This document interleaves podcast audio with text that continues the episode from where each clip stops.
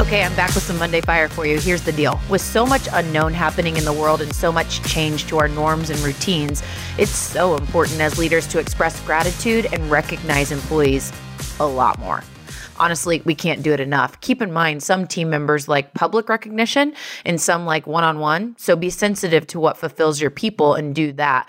In one on one conversations, I suggest gratitude become a practice. Like share a specific reason why you are grateful for that person each time you talk. And then for those people that enjoy public praise, use your Slack team channel or another internal communications tool to do shout outs.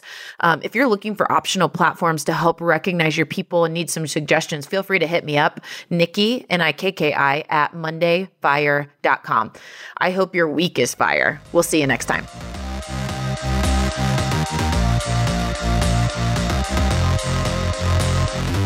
We just left the world a little bit better. Now go do something with it.